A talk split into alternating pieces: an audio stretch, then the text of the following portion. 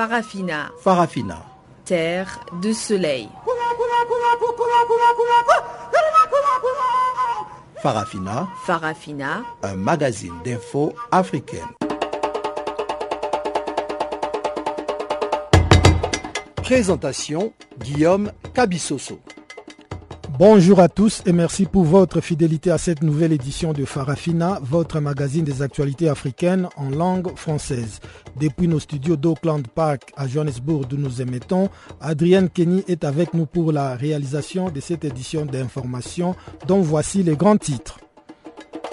Le message de compassion ne cesse de pleuvoir 72 heures après l'attaque des Grands Bassam en Côte d'Ivoire qui a fait 18 morts. Arrestation de 18 manifestants mardi à Goma alors qu'ils réclamaient la libération de deux militants de la Lucha en prison depuis un an. Indignation et protestation en Centrafrique après l'évasion d'Abdoulaye Hissène. Voilà donc pour le grand titre de ces magazines des actualités qui seront développés tout à l'heure. Place à présent à Jacques Wakou pour le bulletin d'information. Je vous retrouve tout juste après pour la suite de ces magazines. Bonjour Jacques.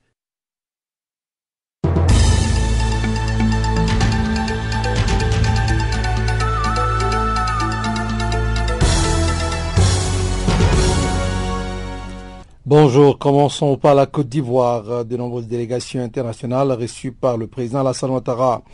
Bénin, Togo, Maroc, France, UMOA, FMI, les délégations de nombreux pays et organisations internationales ont été reçus par le président ivoirien après l'attentat qui a coûté la vie à 15 civils et 3 membres des forces de sécurité, selon un dernier bilan. Première délégation du continent à être reçue par le président ivoirien, celle conduite par le ministre de l'Intérieur marocain Mohamed Assad. Nous sommes envoyés par le roi qui a appelé le président ivoirien pour lui présenter ses condoléances, a déclaré Mohamed Assad lundi 14 mars au soir. Le lendemain, c'était au tour de la délégation française d'être reçue par Alassane Ouattara. Le ministre des Affaires étrangères Jean Hérault et de l'Intérieur Bernard Cazeneuve se sont ensuite rendus à Grand Bassam sur les lieux de l'attentat. Nous devons renforcer notre coopération pour que les terroristes n'aient aucune chance, a affirmé Jean-Marc Hérault. Bernard Cazeneuve a quant à lui confirmé le renforcement de la coopération antiterroriste entre les deux pays et a annoncé qu'une dizaine d'hommes du GIGN, c'est une unité d'élite d'intervention de la gendarmerie française, eh bien, seraient prêts positionné à Ouagadougou, au Burkina Faso voisin, afin d'épauler les forces de la région en cas d'attaque, n'excluant pas que ces hommes, outre un travail de conseil, interviennent directement. À RDC, la CENI tue le suspense dans l'ex-Katanga. L'élection des nouveaux gouverneurs de province est prévue pour le 26 mars mais on sait déjà qu'aucune des quatre provinces de l'ex-Katanga n'aura à sa tête un partisan de Moïse Katumbi, l'ancien gouverneur passé à l'opposition pourtant si populaire dans son fief. Les candidatures de ces derniers ont toutes été invalidées par la Commission électorale nationale indépendante, la CENI, et les recours rejetés par la Cour d'appel de Lumumbashi le 8 mars. Trois anciens ministres provinciaux du gouvernement Katumbi se voient ainsi interdits de concourir. Edmond Baz, qui voulait affronter l'ancien ministre de l'Intérieur Richard Moudjej dans le Loulaba, Jean-Marie Dikanga Kazadi et Barthélemy Mumbagama. La CENI leur reproche de s'être présenté en indépendant alors que le parti est membre de la majorité présidentielle, notamment le MP, laquelle avait présenté d'autres candidats. Voilà qui démontre à tout le monde, à tout le moins plutôt, les divisions de la majorité entre partisans de Joseph Kabila et ceux de Moïse Katumbi dans l'ex-Katanga. En Égypte, le niqab en sursis. Le Parlement égyptien se prépare à interdire le port du niqab dans les lieux publics. Dans un pays où le salafisme compte un nombre élevé d'adeptes, le Parlement égyptien est en train d'élaborer une loi pour interdire le port du niqab, voile ne laissant apparaître que les yeux dans les lieux publics et les institutions gouvernementales. La coalition pro-présidentielle qui en a eu l'initiative la justifie par des raisons sécuritaires, mais aussi de convivialité. Le 14 février, le recteur de l'Université du Caire avait déjà interdit ce vêtement au sein de son établissement. Terminons par la présidentielle aux États-Unis. La probabilité d'un duel entre Hillary Clinton et Donald Trump se renforce. Tout porte à croire que la présidentielle de novembre 2016 sera un duel entre Hillary Clinton et Donald Trump aux États-Unis. Les deux candidats ont consolidé leur position de favoris aux primaires démocrates et républicaines mardi. Hillary Clinton a en effet battu Bernie Sanders dans au moins quatre des cinq primaires organisées mardi 15 mars pour la présidentielle américaine de novembre, y compris dans l'Ohio, l'industriel où le sénateur du Vermont socialiste-démocrate comptait sur le vote ouvrier. Ces victoires s'ajoutent aux précédentes pour grossir son avance en nombre de délégués pour la convention d'investiture. En comptant les près de 500 superdélégués la soutenant, elle dispose de plus de 1500 délégués contre moins de 800 pour Benny Bernie Sanders. La barre des 2383 qui la qualifierait est donc en vue. Nous estimons que ce sera très difficile, voire impossible, qu'il nous rattrape, a assuré à CNN Jennifer Palmieri, porte-parole d'Hillary Clinton, en se gardant d'appeler le sénateur à se retirer. Bernie Sanders juge quant à lui que la suite du calendrier jusqu'en juin lui sera plus favorable. Nous sommes sûrs que notre campagne fait route vers l'investiture. Du côté républicain, Donald Trump a creusé l'écart avec au moins trois victoires. L'écrémage des candidats a continué avec l'abandon du sénateur de Floride, Marco Rubio, cruellement battu à domicile. Ils ne sont plus que deux à défier l'homme d'affaires, le sénateur du Texas, Ted Cruz, et le gouverneur de l'Ohio, John Kasich, vainqueur chez lui.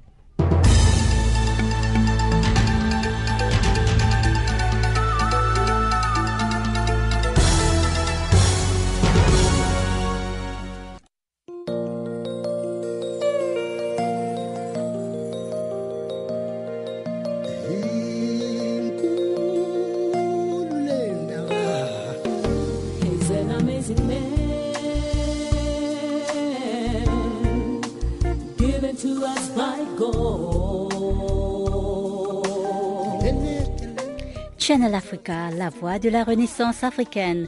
Écrivez-nous sur notre page Facebook Channel Africa. Faites-nous des tweets French Farafina ou bien Channel Africa 1.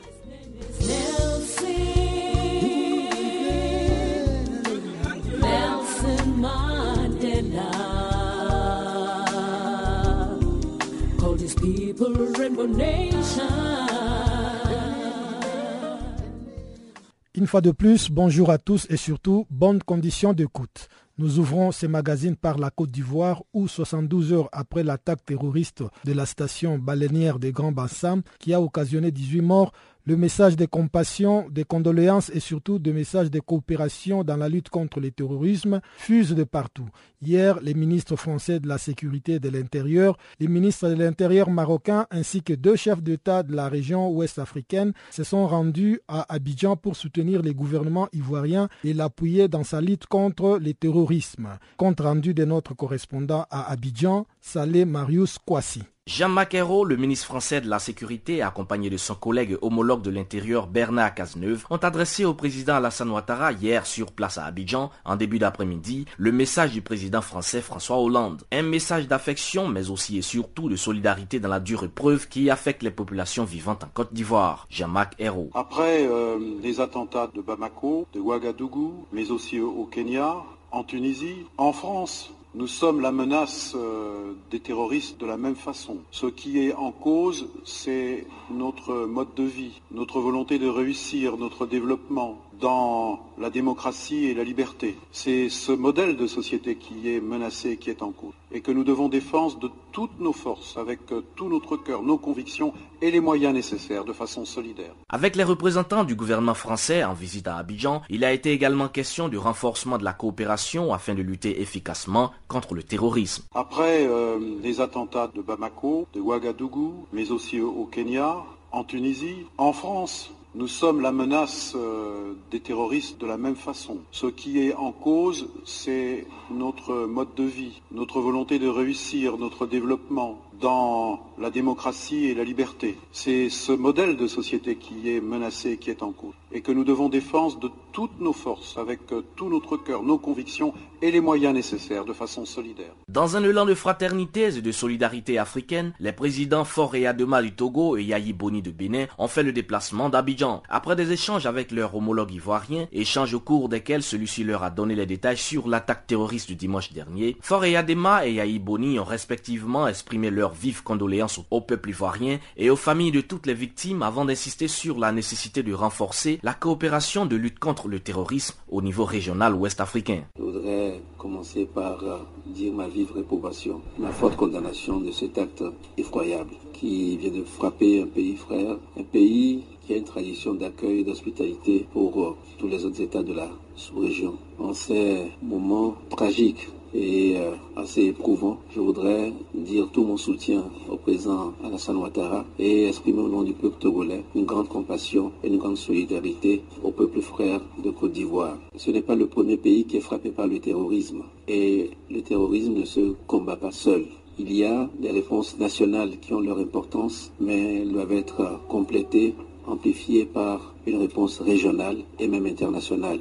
Nous croyons qu'autour du président Alassane Ouattara et dans un cadre approprié, nous allons pouvoir réfléchir à cette question-là parce que seul aucun pays ne peut vaincre le terrorisme. Nous sommes ici, Monsieur le Président, non seulement pour vous présenter à vous-même, à tout le gouvernement ivoirien, au peuple ivoirien, nos condoléances les plus attestées, puisque cette violence djihadiste se traduit pas des, pertes de vie humaines, des blessés et les dégâts matériels. Nous sommes ici pour vous dire qu'en réalité, non seulement ce qui concerne la Côte d'Ivoire nous concerne, et comme nous l'avons fait également à l'occasion de cette crise terroriste qui a frappé les pays de la sous-région comme le, le, Mali, le Burkina, et aujourd'hui, c'est ce beau et grand pays que vous êtes en train de construire. Le moment est venu que nous puissions renforcer le cadre institutionnel dans chacun de nos États de lutte contre la violence djihadiste et terroriste. Le ministre de l'Intérieur du Maroc, Mohamed Assad, reçu en audience au nom du roi Mohamed VI par le président ivoirien, a quant à lui annoncé la venue d'une équipe d'experts marocains pour apporter sa contribution dans l'enquête sur l'attaque terroriste. À Grand Bassam et à Abidjan, les populations se remettent peu à peu de la grande frayeur qui les avait tétanisés le jour de l'attaque et ont recommencé à vaquer à leurs occupations. Depuis Abidjan, c'est les Marus pour Canal Afrique. Toujours en Côte d'Ivoire, l'ex-président ivoirien Laurent Babo, incarcéré à la haie, a condamné l'attaque perpétrée par un commando armé sur les civils le 13 mars à Grand Bassan. Par la voix de son porte-parole Kone Katinan, ex-ministre ivoirien du budget, Laurent Babo a non seulement présenté ses condoléances, mais aussi interpellé l'Union africaine. Kone Katinan revient sur ces messages. Alors, il a, le président le président Laurent Babo a envoyé trois messages essentiels. Le premier message, c'est que on c'est la première des choses, on donne l'attaque.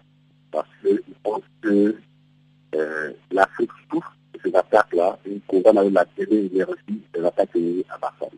Même s'il est en prison, continue d'être très sensible à ce qui touche son pays. Donc il condamne toutes ces attaques. Deuxième message, il présente ses sincères condoléances à toutes les familles des victimes il salue la mémoire des victimes, donc toutes ces condoléances, et il souhaite un prompt rétablissement à ceux qui sont blessés. Troisième message, il dit que compte tenu la fréquence des attaques, on sait que maintenant toute l'Afrique de l'Ouest est touchée, y compris l'Afrique de l'Est avec la question de la Somalie et du Kenya, il demande qu'il y ait une solution africaine collective sur la question des attaques terroristes en Afrique. Vous savez, nos États qui sont confrontés déjà à des mêmes difficultés. Donc, ils demandent, je ne sais pas, pardon, une, euh, un panel ou alors en tout cas une journée de réflexion. Toutes les compétences africaines, universitaires, hommes de droit, civils, militaires, et ceci, à réfléchir sur en tenant compte des contingents africaines et puis assurer est-ce que réellement ces attaques-là, c'est du terrorisme ou bien il y a d'autres intentions qui sont cachées derrière ces terroristes. Est-ce que c'est du terrorisme fondamentalisme du terrorisme économique Donc, il demande tout simplement, et il a fait cet appel-là, pour la même à l'Union africaine, faire rapidement, de faire ce qu'on appelle, de, convoquer une des de réflexion avec toutes les compétences africaines, pour réfléchir à la question. Et il appelle à l'union du peuple ivoirien pour que, ensemble, la question soit réglée, on puisse surmonter cette épreuve-là qui vient d'être le pays. Voilà un peu la quintessence alors, on est quand même un peu surpris d'avoir vu ça sur les journaux en ligne, parce qu'on sait que le président euh, Laurent Gbagbo est incarcéré à La Haye et actuellement son procès est en cours. Alors, comment est-ce que euh, il parvient à trouver du temps pour penser aux autres alors que beaucoup se plaignent un peu de sa situation, euh, de ce procès à La Haye ben, Écoutez, c'est toute la personnalité de l'homme qui est à La Haye. Quand nous disons que c'est une injustice, une grosse injustice, c'est pas l'humanité en incarcérant telle personne à La Haye, c'est ça nous parlons lui-même confronté aux difficultés. Et Jean Fabien a une grosse injustice. En, en tant qu'Haïti, ça fait quand même 5 ans bientôt qu'il est en prison, mais il a le temps de penser à la Côte d'Ivoire et à l'Afrique. C'est sa personnalité du président Laurent Gbagbo. C'est conforme à sa vision des choses. C'est un altruiste parfait, c'est un grand leader, c'est comme ça qu'il réfléchit, et c'est comme ça qu'il est organisé. Quand il a besoin de transmettre un message à son nom, il le fait appeler le nom des institutions, je lui dis le message, et il est au courant, je lui fais et je lui envoie un message. C'est son accord. Donc, il est suffisamment organisé et il est conscient de sa responsabilité en tant que leader africain. Et c'est ça, ça, ça, ça fait C'est tout la particularité du président Laurent Gbagbo. C'est tout ce que les gens se mobilisent pour démontrer l'injustice contre les victimes. Rendons-nous maintenant en Afrique centrale, plus précisément en République démocratique du Congo, où 18 personnes ont été arrêtées mardi à Goma lors d'une manifestation pour réclamer la libération de Fred Baouma et Yves Makwambala, deux militants de Lucha emprisonnés depuis un an et qui observent une grève de la faim depuis lundi. À l'approche des élections présidentielles prévues en novembre 2016, Maître Jean-Joseph Mukendi, l'un des avocats de militants de la lucha arrêtés, nous brosse l'état de lieu de la situation générale des droits de l'homme en République démocratique Le problème de, la protection des droits de l'homme en République démocratique du Congo est une question qui mérite euh, d'être soulevée parce qu'à l'approche des élections, et notamment des élections présidentielles, le moins que je puisse dire, c'est que la situation des droits de l'homme est très précaire et de façon plus particulière, la situation des défenseurs des droits de l'homme est assez particulière. On parle beaucoup de Goma, mais là je me retrouve à Mboujimaï et je viens d'avoir ce matin un avocat de Mboujimaï, défenseur des droits de l'homme, Maître Kassouassoua, qui a aussi des difficultés pour avoir euh, soulevé des problèmes de droits de l'homme. Donc c'est pour vous dire que le problème de le droit de l'homme, c'est un problème qui est sur toute la République, qui sera donc, euh, qui mérite d'être donc soulevé. Vous êtes euh, avocat de Fred Baouma et de Yves Makwambala, deux activistes de la lutte pour le changement arrêtés il y a déjà une année. Quelles sont les mhm. démarches que vous avez jusque-là menées pour obtenir la libération de vos clients? La dernière démarche que nous avons effectuée pour Yves Bakwambala et Fred Baouna est que nous venons de, depuis déjà le mois de décembre d'introduire une demande de mise en liberté provisoire auprès de la Cour suprême de justice. Mais euh, malheureusement, nous venons de plaider cette affaire la semaine passée. La décision devait être rendue normalement nous sommes aujourd'hui le mercredi, nous parlons mercredi le 16. La décision devait être rendue le mercredi 9, mais jusqu'aujourd'hui, je viens de prendre contact ce matin avec le greffe de la Cour suprême. La décision n'est toujours pas rendue. Nous avons aussi la situation de M. Christopher Ngoy, qui est aussi arrêté à Kinshasa. Et cette, toute cette situation est préoccupante. Alors, d'une façon ramassée, je peux dire que la situation des droits de l'homme et particulièrement la situation des défenseurs des droits de l'homme est préoccupante et mérite un soutien à l'extérieur parce que sinon les, défenseurs sont en danger permanent parce que à la veille des élections, le protecteur des droits de l'homme apparaît comme un ennemi. Je ne dis même pas comme un adversaire, mais comme un ennemi.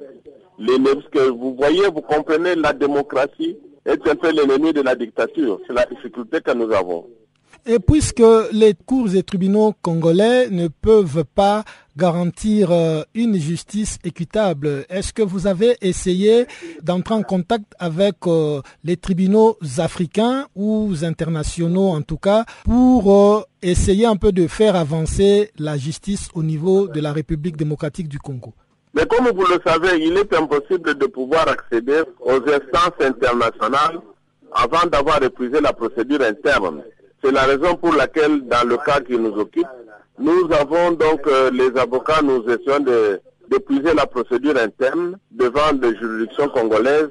Et lorsque donc nous allons terminer ça, c'est alors que les instances internationales pourront donc euh, être euh, saisies.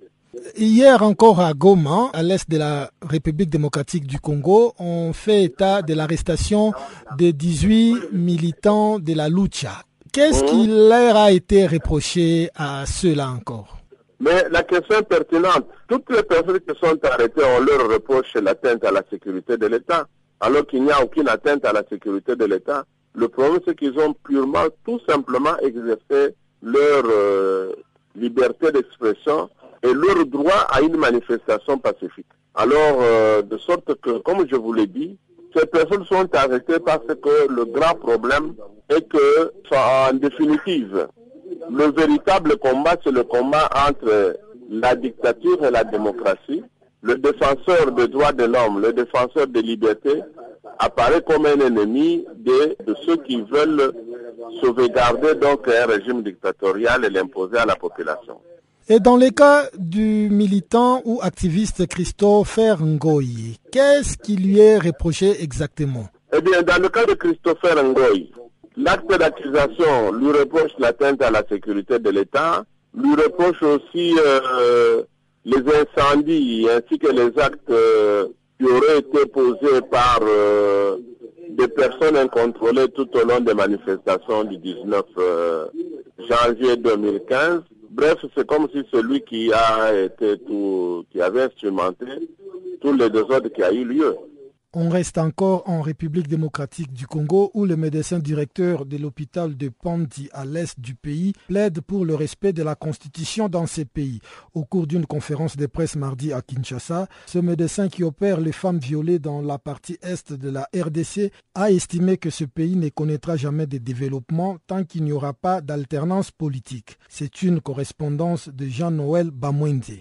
C'est très important, l'alternance démocratique ici en République démocratique du Congo, a souligné devant la presse nationale et internationale ce médecin qui s'occupe des femmes victimes de viol. Dans tous les cas, pour euh, Dr Denis Mukwege, la Constitution doit être respectée pour permettre à chaque Congolais d'apporter sa pierre afin de rebâtir la paix tant attendue dans ce pays et sans laquelle on ira de violence en violence, un climat d'insécurité qui bloque le développement. Écoutons plutôt Dr Denis Mukwege. Je pense que l'alternance démocratique garantit la stabilité et c'est cette stabilité politique qui peut garantir également le développement. Et je pense que si on n'a pas une alternance démocratique, euh, qu'est-ce qui va arriver? Chacun va essayer de venir avec ses principes et je crois que ça va être tout simplement une perturbation générale et dans l'état d'insécurité générale, comment peut-on faire le développement? La situation de la femme peut se dégrader si nous entrons dans un cycle, dans un nouveau cycle de violence. Et c'est pour ça que je prône le respect de la Constitution pour permettre à ce que chacun puisse apporter sa pierre à cette paix tant attendue en République démocratique du Congo. Il y a des lois de la République qui me garantissent certaines libertés et je considère que c'est tout à fait mon droit de pouvoir exercer ces droits, pouvoir les réclamer, pouvoir appeler lorsque ces droits ne sont pas respectés, pouvoir dénoncer lorsque ces droits sont violés. Et je pense qu'à partir du moment où les citoyens ne jouent plus ce rôle de rappeler les gouvernants qu'ils ont des devoirs par rapport aux gouvernés, on tombe dans la situation de la servitude volontaire. Donc vous avez la loi qui vous protège, mais vous ne faites pas recours à cette loi et vous acceptez que quelqu'un vous assujettit puisqu'il a le pouvoir. Ce sont plusieurs milliers de femmes qui, depuis des années, sont victimes de viols dans les différentes provinces de l'Est de la République démocratique du Congo, une situation qui, selon ce médecin, nécessite finalement une solution. Il ne faut pas continuer à traiter les conséquences, il faut plutôt s'attaquer aux causes. C'est en tout cas ce qu'a souligné l'homme qui répare les femmes. Docteur Denis Mukwege passe pour leur porte-voix et prône la paix, la justice et le respect des droits de l'homme. Quand vous opérez une femme pour la deuxième, la troisième fois, euh, je ne sais pas si vous pouvez être convaincu que vous êtes sur une meilleure stratégie. Deuxièmement, quand je pose la question aux femmes, euh, quel est votre souhait souhaite qu'il y ait paix et justice. Et donc euh, je suis leur porte-voix, j'essaie de, multiplier leurs voix et je crois qu'elles ont raison, parce qu'en temps de paix, elles sont capables de travailler pour elles-mêmes, mais en temps de guerre, malheureusement, elles sont ciblées. Et je crois qu'on ne peut pas continuer à traiter les conséquences, il faut s'attaquer aux causes. Et la cause, c'est le conflit perpétuel. Et c'est dans ce conflit continu que finalement les femmes subissent des atrocités. Le message que nous avons apporté, c'est de pouvoir dire 2016, nous devons faire un effort pour que ça soit une année qui garantit aux femmes la sécurité et la paix, conditions nécessaires pour leur développement. C'est depuis lundi que Dr Denis Mukwege séjourne ici à Kinshasa où il est venu prendre part à différentes activités relatives au mois de la femme. Jean-Noël Bamoise, Channel Africa, Kinshasa.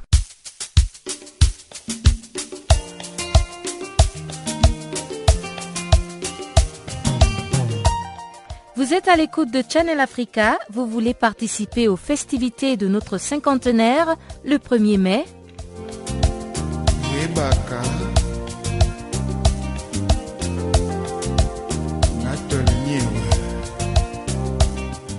Envoyez-nous vos vœux d'anniversaire sur www.channelafrica.co.za, sur notre page Facebook Channel Africa, Twitter, Channel Africa 1 et French Farafina.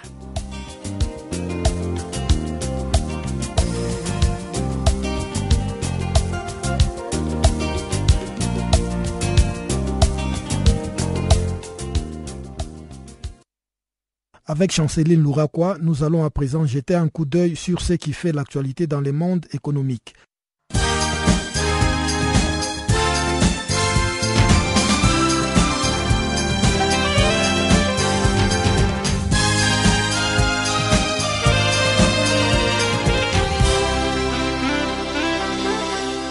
Amis auditeurs de Africa, bonjour. Nous ouvrons notre bulletin au Sénégal. Le pays a connu des taux de croissance économique proches des taux de croissance de la population. À cet égard, cette mauvaise performance n'a pas permis une réduction durable de la pauvreté. C'est depuis un certain temps que le chemin de la croissance affaibli par l'épuisement des moteurs traditionnels de la croissance et la persistance d'un déficit du compte courant de la balance des paiements, soit 7,9% du produit intérieur brut. La faiblesse de la croissance du produit intérieur brut est expliquée en partie par le niveau insuffisant de la productivité, les infrastructures économiques. Le gouvernement a décidé d'adopter un nouveau modèle de développement pour accélérer sa progression vers le statut de marché émergent. Cette stratégie, intitulée Plan Sénégal émergent, ESP en sigle, elle constitue désormais la référence pour la politique économique et sociale à moyen et à long terme.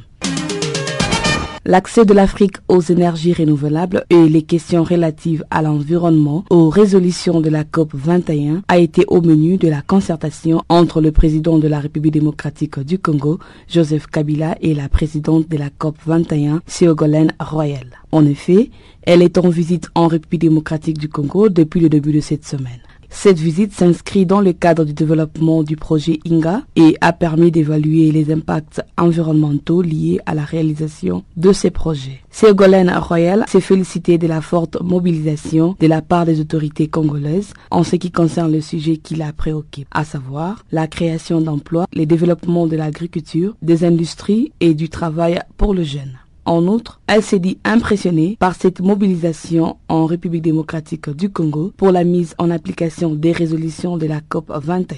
Pour la ministre française, sa priorité en tant que présidente de la COP21 est de concrétiser les engagements qui avaient été pris lors du sommet des chefs d'État africains avec le président français sur l'acte de l'Afrique concernant les énergies renouvelables.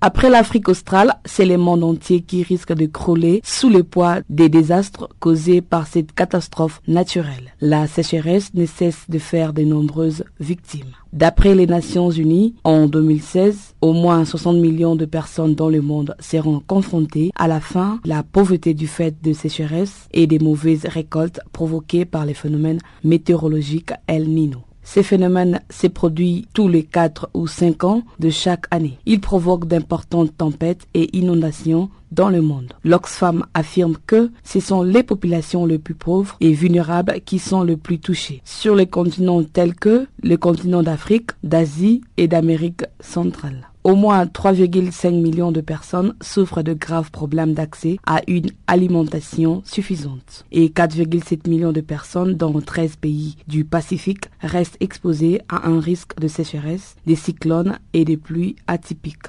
L'Organisation météorologique mondiale, OMM en cycle, indique que le monde est en train de vivre l'un des épisodes El Nino le plus intense jamais observé auparavant. En somme, Oxfam appelle la communauté internationale à tenir sa promesse de lutter contre le changement climatique, notamment en se fixant des objectifs ambitieux en matière de financement de l'adaptation.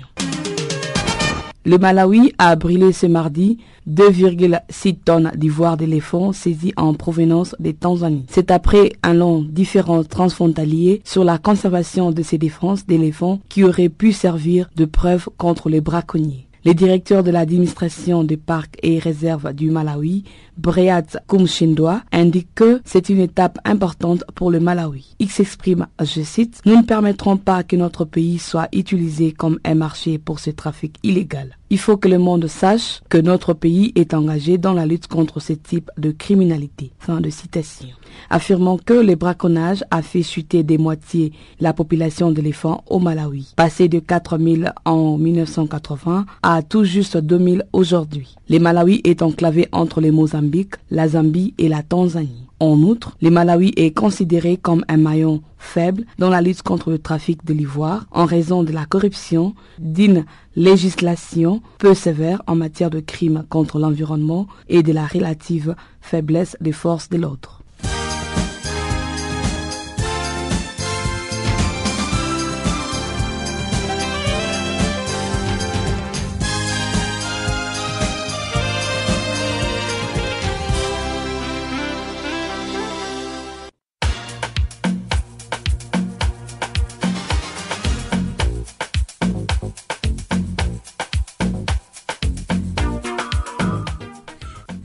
50 ans de Channel Africa le 1er mai 2016. De Radio RSA à la voix de la Renaissance africaine, c'est la diffusion quotidienne de centaines d'heures de programmes et d'informations radiophoniques. Découvrez à travers nos programmes l'impressionnante histoire de cette station résolument tournée vers l'avenir et l'innovation.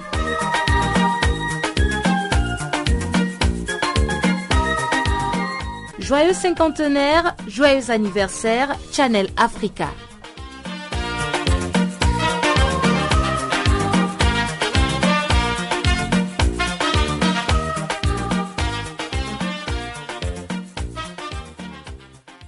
Pour ceux qui viennent de nous joindre, je rappelle que vous êtes à l'écoute de Canal Afrique dans son programme Farafina, le magazine des actualités africaines. En République centrafricaine, certaines personnalités de la transition s'insurgent contre l'évasion organisée d'Abdoulaye Hissène. Ce chef de l'ex-coalition Seleka a été arrêté mardi avant que des hommes lourdement armés n'attaquent la cellule de la section de recherche et d'investigation de Bangui où il était gardé avant de le libérer. Jean de Dieu Les Dosé, chargé d'affaires, dénonce la négligence de la gendarmerie. Il revient aussi sur l'audit du gouvernement de transition prévu après l'investiture du président Faustin Archange Touadéra. Hissène Abdoulaye a un chef de guerre qui fait la pluie et le beau temps, kilomètre 5 ces derniers temps. On l'a appréhendé à l'aéroport. Au lieu de l'amener directement au centre de détention du camp de ou de la zone d'arrêt, on l'amène à la SRI. À la SRI, il n'y a que quatre gardiens. Ben, les gars ont quitté le kilomètre 5, ils sont partis de l'exfiltrer de là-bas, ils l'ont ramené au kilomètre 5. C'est un camouflet pour la République et pour l'État. On ne peut pas accepter ça. J'ai mal connu avec ça. Et ce matin, ce monsieur se vante de ne reconnaître personne, de ne reconnaître aucune institution. Il parle sur RFI très fort. C'est long. Normalement, le directeur de la gendarmerie doit démissionner. Le ministre de la Sécurité doit démissionner. Au nom de la responsabilité. On les a mis là pour ne pas que ces criminels qu'on arrête. Et puis, depuis là, à chaque fois qu'on arrête les criminels, qu'on arrête, on amène à la série, ils s'en vont. On vient les prendre en moto, ils s'en vont. Mais il y a un problème. Mais dans tout ça, qu'est-ce que les autorités, euh, bon, les transitions qui sont toujours au pouvoir disent? Le procureur? Oui, par exemple, il devrait réagir. Il a réagi, mais mon œil, il dit les assaillants étaient en sous-nombre, ils ont machin, les étaient dépassées. Non, ils n'étaient pas surnombre. C'est vous qui avez mis quatre gardiens pour un grand criminel les quatre n'allaient pas s'aborder leur vie pour, euh, ils ont laissé les gars rentrer, comme le gars est parti, c'est tout. C'est pas là qu'il fallait le mettre.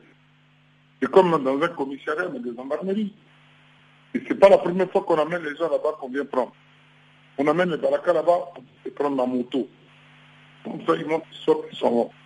Si vous prenez Hissène, vous l'amenez, celui qui a fait le 26 septembre. Vous l'amenez là-bas, on vient le chercher, on le met sur la moto, on part Bon, euh, la politique est rentrée dans une forme de sectarisme. Le DG de gendarmerie travaille plutôt pour Désiré Kolinga et il travaille pour Issène. Issène et lui, tous sont euh, Kolinga là-bas. Et le DG hier nuit, quand j'ai écouté les tirs et que j'ai appelé les gens pour savoir d'où vient. J'ai localisé vers la gendarmerie, la cathédrale, le, directeur de la gendarmerie ne répond pas. Les gens de son cabinet l'appellent, il ne répond pas. Entre-temps, il a fait une note contre le ministre pour des détournements de l'argent alloué aux forces. Et lui, le ministre a coûté tiré. Parce qu'il est affaibli par ce qui s'est passé hier. Donc le ministre prend du dessus maintenant. Mais qu'en est-il de l'audit euh, du gouvernement de transition? Mais ils doivent justifier. Je te donne un exemple c'est la communauté internationale qui paye les salaires. Les salaires, euh, c'est autour de 5 milliards par mois. Ce mois-ci, la douane et les impôts ont fait une recette de 6 milliards. Où est cet argent? Et là, ils n'ont pas payé les bourses. Avant-hier, les étudiants nous ont pris en otage là-bas à la prémature. Il a fallu leur tirer le gaz lacrymogène pour qu'on quitte les lieux. Et ils sont en train de plomber ils font tout pour mettre des potes bananes au président qui va venir. Ils veulent intégrer dans la fonction publique 1000 personnes. Mais depuis deux ans, vous n'avez pas fait, c'est maintenant que vous allez faire. Qui va payer? Tous les gens de la présidence sont nommés ambassadeurs. En deux semaines, tu dois partir dans 15 jours, tu fais ça? Donc, l'audit là, vraiment, donc, est-ce que ça veut dire que le bilan de la transition va se résumer aux actions de ces deux dernières semaines? À la base, c'est les, les, Blancs qui ont organisé les élections c'est les banques qui ont financé, c'est les banques qui ont fait, qui ont imposé. Bon, ils sont en train de dire que c'est eux, c'est eux. Non, c'est pas eux. Euh, là même pour le deuxième tour, c'est les, les, Blancs qui ont mobilisé 700 millions. voilà. Donc, aujourd'hui, euh, leur bilan, c'est quoi? Ils sont devenus tous milliardaires. Un peu le conflit, euh, tu prends, je prends, tu prends pas, je prends. c'est des trucs, on n'y comprend rien. Complètement découragé.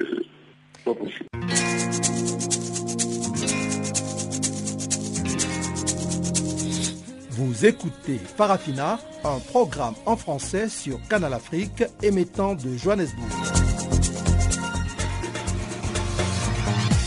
Pour vos réactions à nos émissions, écrivez-nous soit à l'adresse électronique suivante farafina.channelafrica en un seul ou envoyez-nous un SMS au numéro qui suit 00 27 833 81 56 59.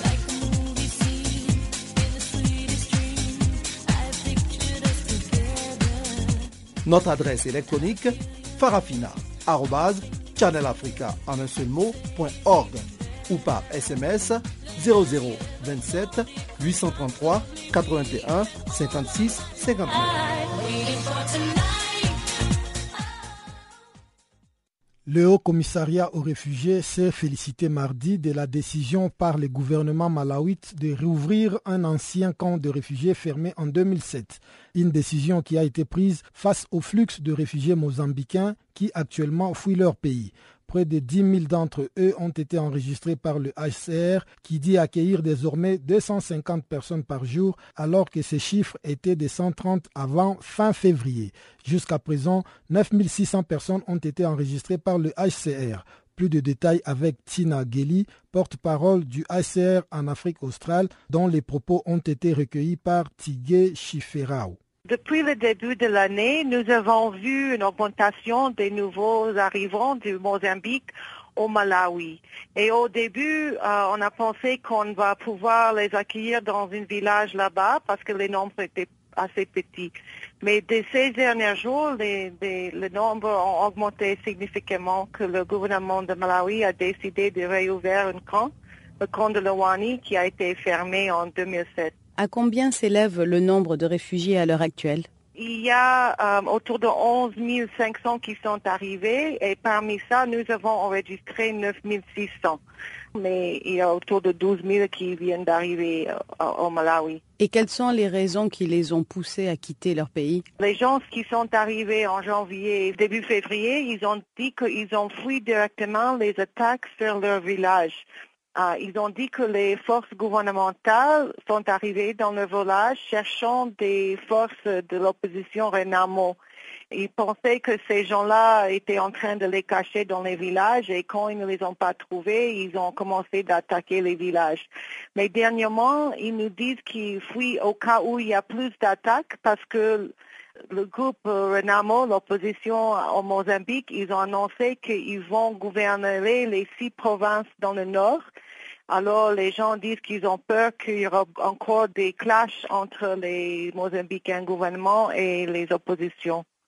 Est-ce que ça veut dire que les réfugiés à l'heure actuelle qui viennent habitent dans le nord du Mozambique, zone qui serait donc probablement sous le contrôle peut-être de l'opposition? De la Renamo Les gens qui arrivent au Malawi viennent de province de Tete, qui traditionnellement est un fief de, de l'opposition Renamo. Est-ce que le gouvernement a confirmé ces attaques contre ces villageois ou bien est-ce que le gouvernement euh, mozambicain dément? Le gouvernement de Mozambique a annoncé qu'ils ont appris qu'il y a des violations des droits de l'homme dans ces provinces et qu'ils allaient envoyer une équipe pour investiguer ces violations par les forces armées. Est-ce que le Malawi s'attend à recevoir plus de réfugiés?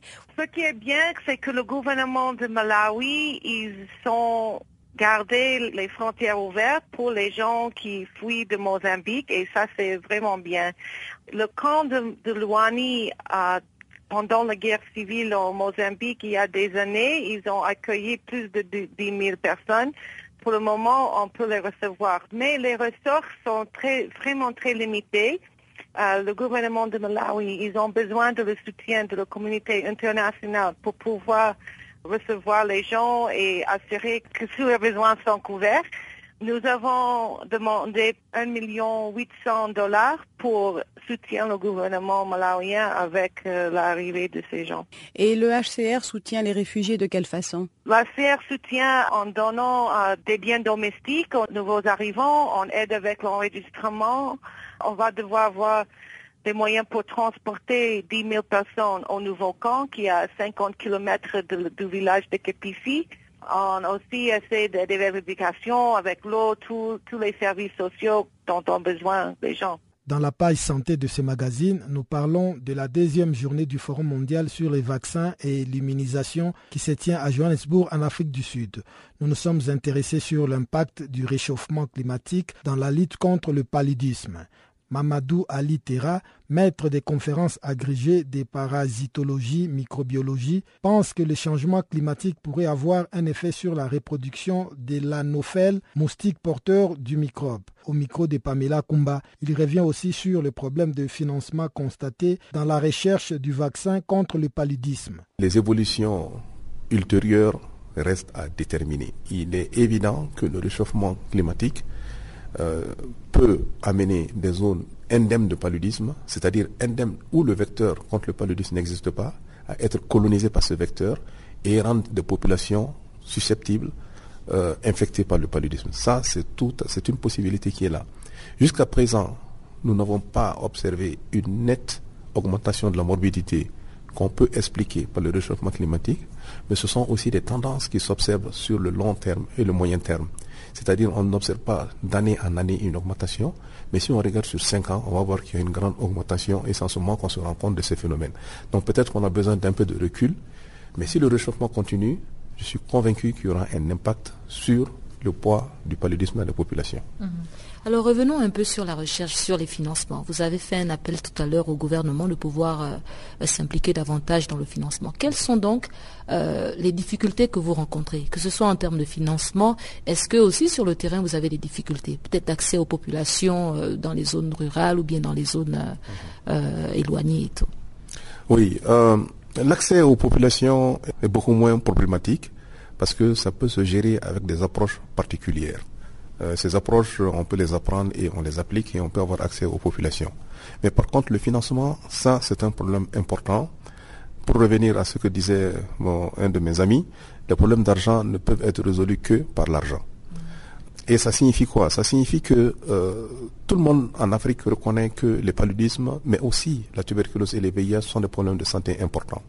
Tout le monde dit nous devons lutter contre ça, mais cette volonté ne se traduit pas par une décision budgétaire de dire voilà, nous dans notre pays, nous décidons que tel pourcent de notre budget, nous l'allouons à la santé et nous allouons ça à la recherche sur le paludisme et sur ces maladies importantes.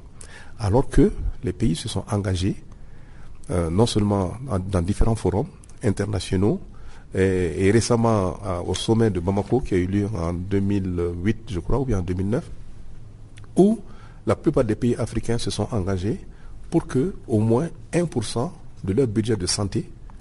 Donc ils ont un budget global alloué à la santé et sur ce budget de santé, au moins 1% soit alloué à la recherche. Malgré cet engagement, il y a très peu de pays qui, le matérialisent. Donc ça ne veut pas dire qu'il n'y a pas d'argent. C'est vrai que nous sommes des pays pauvres. Mais bien que malgré notre pauvreté, les peu de moyens qu'on a, nous pouvons, avec une utilisation rationnelle des ressources, arriver à adresser des questions de recherche qui sont propres à nos communautés et pouvoir résoudre cela. L'argent de la recherche vient des bailleurs de fonds internationaux, des organismes bilatéraux, des partenaires privés. La plupart de ces structures ont des agendas particuliers. Ces agendas peuvent être de, résoudre, de développer un produit ou bien de résoudre un problème de santé particulier, mais qui ne sont pas nécessairement des problèmes de santé de nos populations africaines spécifiques. Il y a des moments où nos deux agendas peuvent coïncider. Et le, forum global auquel nous sommes aujourd'hui est un de ces moments privilégiés où l'intérêt des pays africains et l'intérêt des différents partenaires se rencontrent et cheminent ensemble.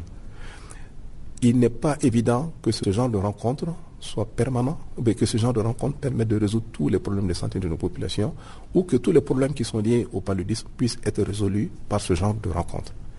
D'où la nécessité qu'il y ait des agendas nationaux et que ces agendas nationaux soient financés par les moyens nationaux.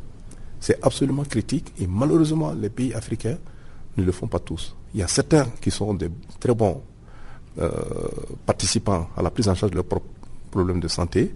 Euh, euh, bien sûr, nous sommes en Afrique du Sud, mais c'est aussi parce que l'Afrique du Sud est très positive dans, ce genre, dans, dans cette approche et elle met beaucoup de ressources dans la lutte contre les maladies. Je voudrais citer aussi des pays exemplaires tels que le Kenya, la Tanzanie, et le Ghana. Ce sont des pays vraiment qui sont exemplaires. en dehors de ceci, en Afrique au sud du Sahara, le reste, euh, il y a beaucoup d'efforts à faire. Nous arrivons presque à la fin de ces magazines des actualités, mais avant cela, Chanceline Louraquois vient encore de faire son entrée dans ses studios pour nous présenter la page des sports.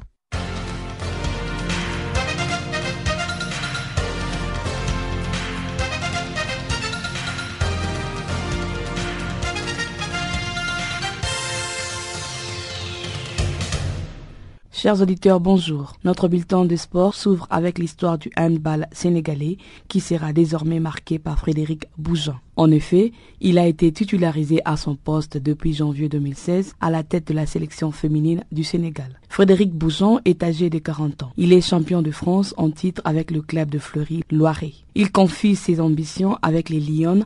Il veut voir le Sénégalaise au Mondial 2017. Au niveau personnel, Frédéric Bourgeon a l'enrichissement culturel. Il a commencé sa carrière d'entraînement au Havre, dans un quartier avec une communauté sénégalaise fortement représentée. Le Sénégal a eu une médaille de bronze aux Jeux africains, mais à la Cannes, il n'a jamais eu de médaille ni participé à un championnat du monde. Pour Frédéric Boujon, c'est l'un des défis qu'il aime. Au Maroc, le défenseur Issam Chebake est sélectionné pour la première fois avec l'équipe nationale. Il pourrait disputer sa première rencontre avec l'équipe du Maroc à l'occasion de la troisième et quatrième journée des éliminatoires de la prochaine Coupe d'Afrique des Nations 2017. Issam Chebake est âgé de 26 ans. Il sera de la partie pour les éliminatoires de la Cannes 2017. Il a été présélectionné pour la première fois parmi le 23 pour affronter le Cap Vert le 26 et 29 mars prochain dans le cadre des éliminatoires de la Coupe d'Afrique des Nations Gabon 2017.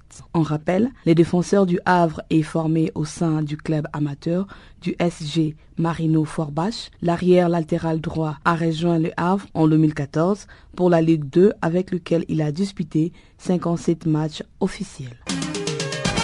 Elim Khan 2017, le Madagascar a dévoilé ce mardi la liste de sa sélection pour affronter la Centrafrique en éliminatoire de la Cannes 2017. Les sélectionneurs Franck Raja Onari Samba pourra notamment compter sur Randria Mbolo Lona, Sozara, du Royal Excelsior en Belgique. Madagascar est dernier de son groupe de qualification.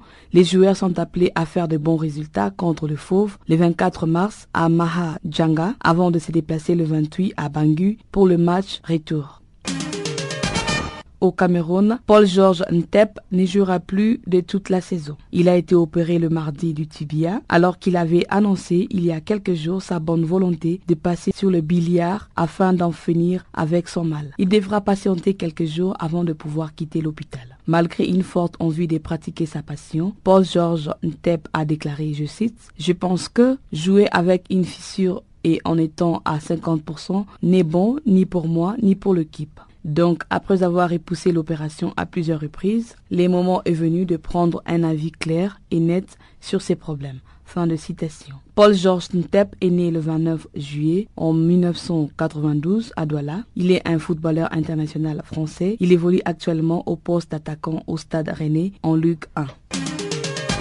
En tennis, Serena Williams affrontera bientôt Simona Alep, tenante du titre en quart de finale du tournoi. Ce quart de finale se joue aux États-Unis. Il se tient juste après leur victoire respective en huitième de finale. L'américaine Williams a dominé l'ukrainienne Katerina Bondarenko en 70e mondial, 6 à 2, 6 à 2. En outre, la roumaine Alep a mené une manche à 0, 6 à 3 et 1 à 0. Dans le second set, quand Citrokova a jeté l'éponge en raison de problèmes respiratoires. Rappelons qu'en 2015, Simona Alep avait profité du forfait après blessure de Serena Williams qu'elle devait affronter en demi-finale pour ensuite remporter le tournoi d'Indian Wells, l'un des titres les plus importants de sa carrière.